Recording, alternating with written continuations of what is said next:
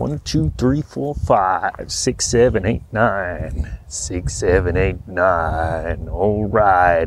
Recording. Actually, I don't have any editing software, so I have to try to make sure that I can do this in uh, in one take. No jump cuts, no editing, nothing. Uh, my computer is still back in Guadalajara, but here I am in lovely Lorn in Maitland, New South Wales, in my hometown, and uh, it's kind of weird to be back sometimes because it's like walking around, things seem a little surreal. I haven't been here for about three years and I haven't spent really significant time here for about eight years. And uh, walking around, it just uh, seems like things are subtly different. Sometimes it's in good ways. So, for example, the cafe here, at the, there's one cafe in my suburb, which gives you an idea of the size. They start selling. They started selling uh, vegetarian and vegan and paleo and gluten-free stuff, and the, the same with the, the the corner store or the little supermarket that's in my suburb, which I, ne- I never really anticipated that. Seem, seems a little weird because everybody is still kind of well, I, I don't know. I don't know what they are. I was about to say bogan. If you don't know what that is, it's like saying, uh, it's kind of like saying a hick or but a, a, little less strong, like somebody who likes to drive pickup trucks, utes, and uh, wear their hair in a mullet and uh, drink poor quality beer. So, so I mean, there's there are people like that around talking in a in a broad Aussie accent and people ask me, people like to ask me where my accent is from. And I never really know what to tell them.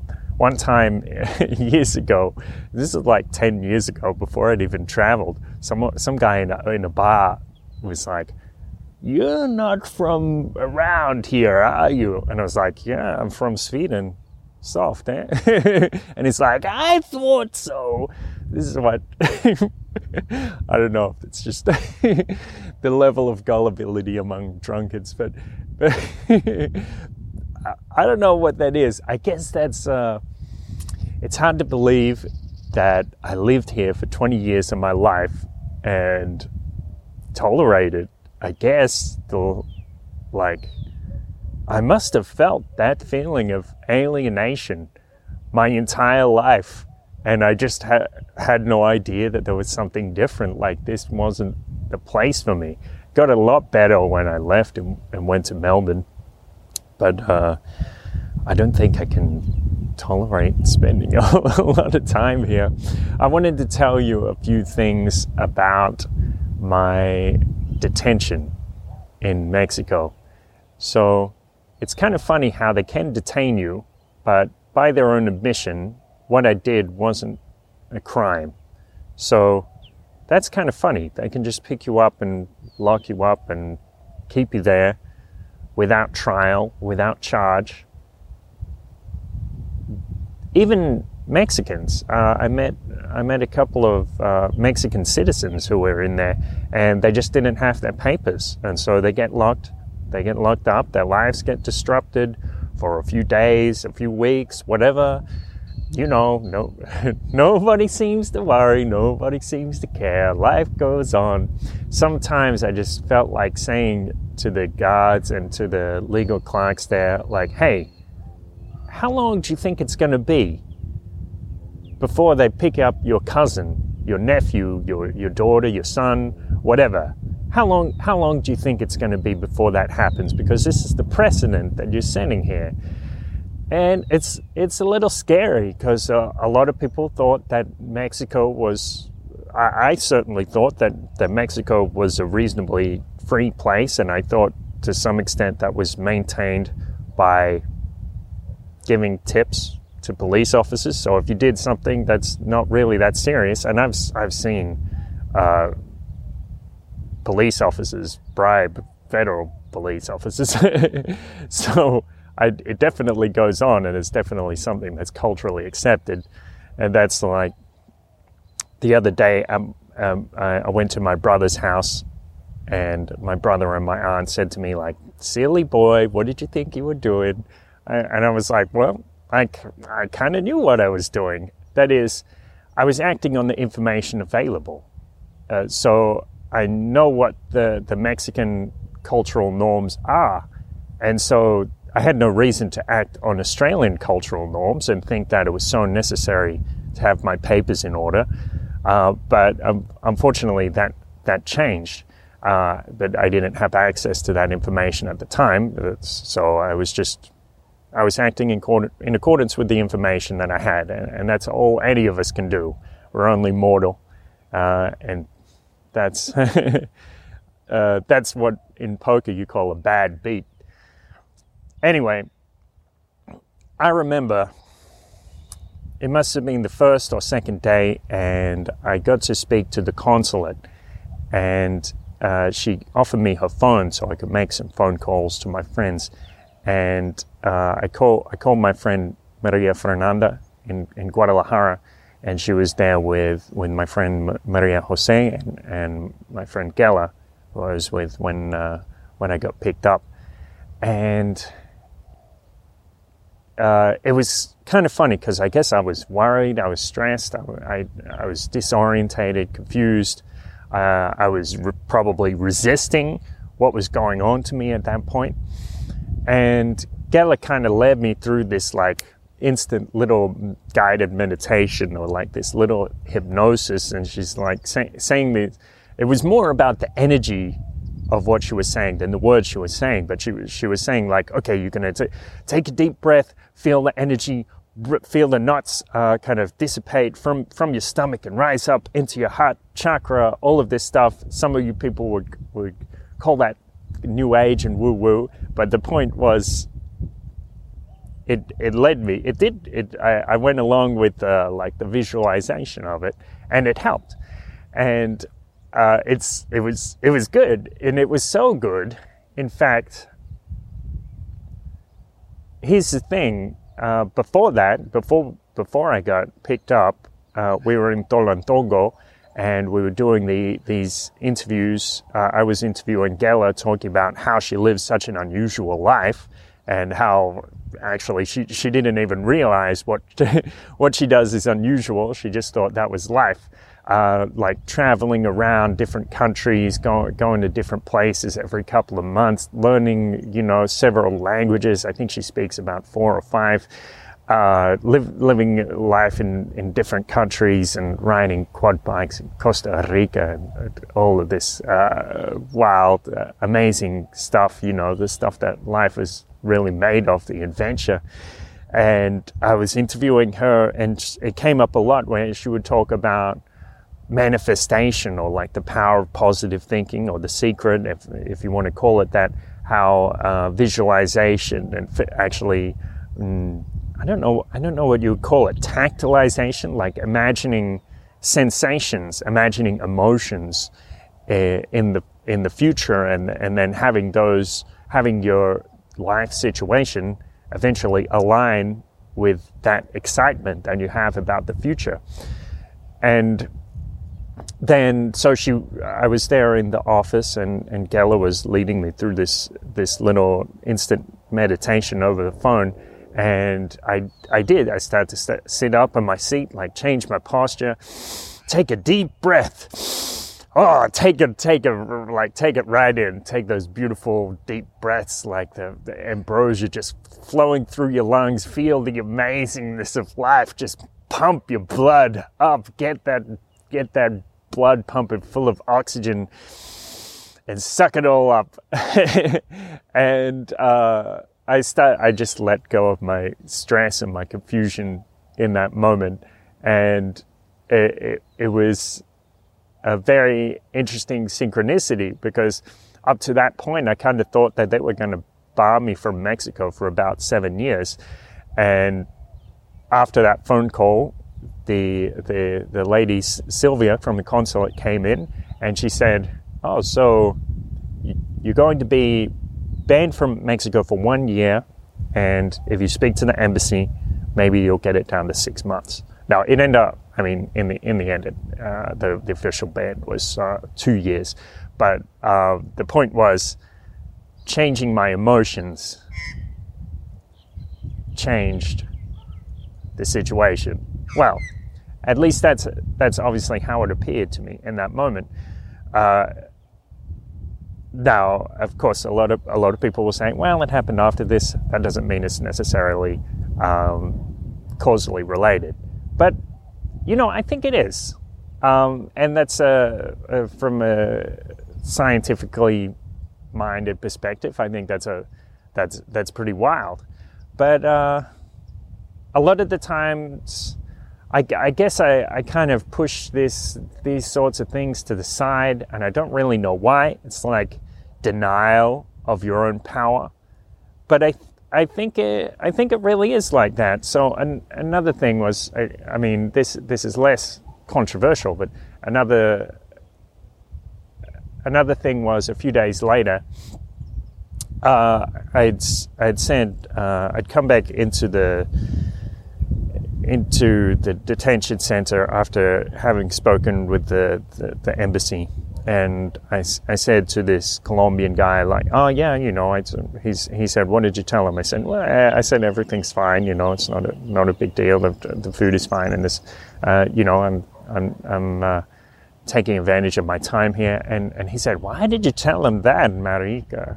Why did you tell him that? You need to tell him that that things are terrible here. and I was like, oh, what? Was uh, is that is that really how it is? Um, he said, "Yeah, man, you're gonna get you're gonna get out in four days. I've seen it happen so many times for people from the United States. They come in here just a couple of days. They tell every, everything's terrible, the food's terrible. Uh, they get you out. They find a way." But um, I, I thought, is that is that really gonna work? Um, and I tried it, and I don't I don't think it actually got me out any quicker. But I do th- I do think it got me sick because I, I wanted to over the next couple of days I was like oh well and maybe okay next time I speak to the embassy I'll try to construct this case to paint the picture of them how bad it is for me here and so I, I told them I mean the, the conditions weren't the greatest so I told them how uh, I wasn't able to receive phone calls from from them from the embassy or from my friends from my parents. I told them that uh, the a lot of people came in there um, and they only had a couple of changes of clothes or they were restricted from accessing their, their luggage so they couldn't get a, a change of clothes. And of course that's unhygienic and people started to be sick and this this kind of thing. And uh, uh, after that I did actually I started to get sick and so again it's like uh, thoughts change your reality and I've read um, Think and Grow Rich but I guess I never really fully embraced the lessons in there. And there are things as well. The, the other thing that's related to that, I mean, a lot, a lot of people will say, all right, well, you do, you do the visualization, you do the, the tactilization, audioization, all this, like these uh, different forms of imagining how things are going to get better. But you also, you also need to pay the piper. You need to offer something valuable to people in order to pay for what you're going to receive.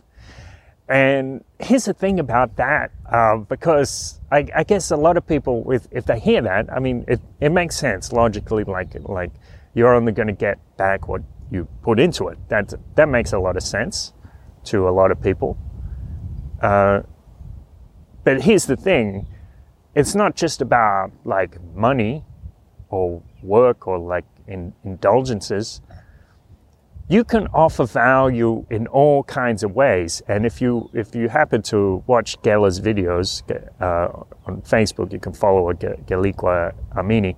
You can you can watch how she gives value to the world by giving the, this different perspective, like bring bringing the the magic into people's lives, so they can get excited about life.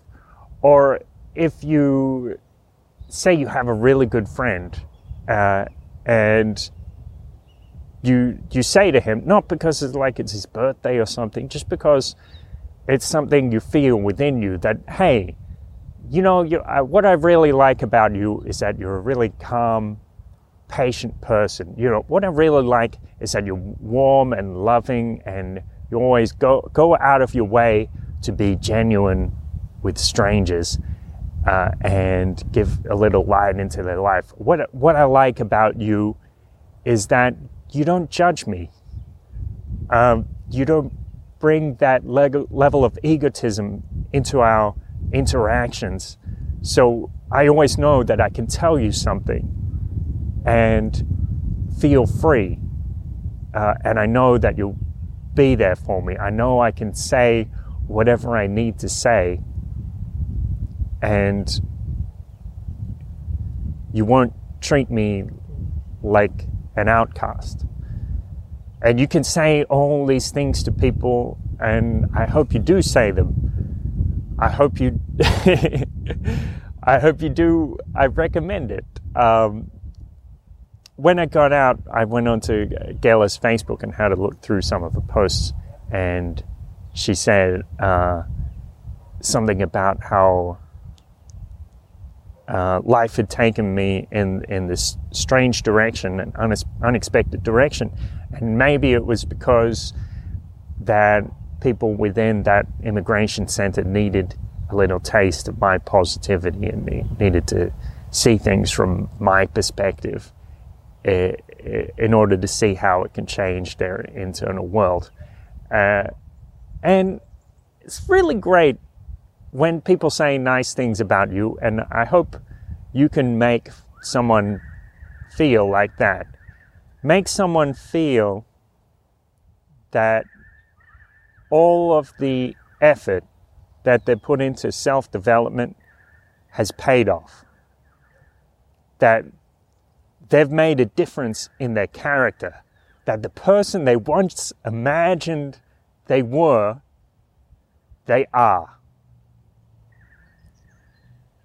So it's great to feel like that, and it's great to make someone feel like that. The the the idea about value or th- one thing in exchange for another. The thing is, value is everywhere. Value is in in all of your thoughts. Uh, you can find it. You can extract it from the environment. Like, look at this wonderful tree behind me. There's a sunset over there to my right. Uh, you can look around you, look at the shapes, colors, listen to the sounds, and find value. Value isn't limited. Value is, is everywhere. Meaning is everywhere. And it's, it's within your, your mind, your heart, your, your, your soul to pick that up and convert that, spin those spin that spin spin that wheel that uh, can weave gold into thread. And that's that's all you have to do. So that value is there ready to be exchanged uh, and you can you can do that. You can find ways to, to give value uh, ways that perhaps nobody expects. So, an, another uh, example, of course, my friend Conscious Kenny, um, beautiful soul, always looking for ways to to give value, and it can be, you know, in more overt ways, like he says to someone explicitly, "Hey, I will cook for you three meals a day if you give me a place to sleep." And they say, "Sure, that's a great deal." Um, and that, that's, you know, that's a very obvious way to give value. But he's also give, giving value in his, his positivity and his big smiles. And uh, the just just the way he is. um, and he's uh, he's he's a good networker as well, which is a you know it's a funny label to apply to a hippie, but that's uh, that's what he is. Uh, he finds ways to get people uh, connections with with each other, uh, and that leads him to interacting with with a lot of fascinating people. So, yes, you can imagine your future. Yes, uh, feel the emotions, feel the power, feel, imagine what it would be like to have all of your friends around you laughing and smiling and slapping each other on the back and and uh, enjoying some great food together. Uh, that's something that you can always imagine, but imagine your imagine your dreams and feel the emotions, feel the intensity, the power, because that's going to help you draw it into existence, ground it on earth, because earth and magic, earth and magic deserve to be together. Thanks so much for listening. Uh, I'll, I'll talk to you soon and be excellent to each other. Goodbye.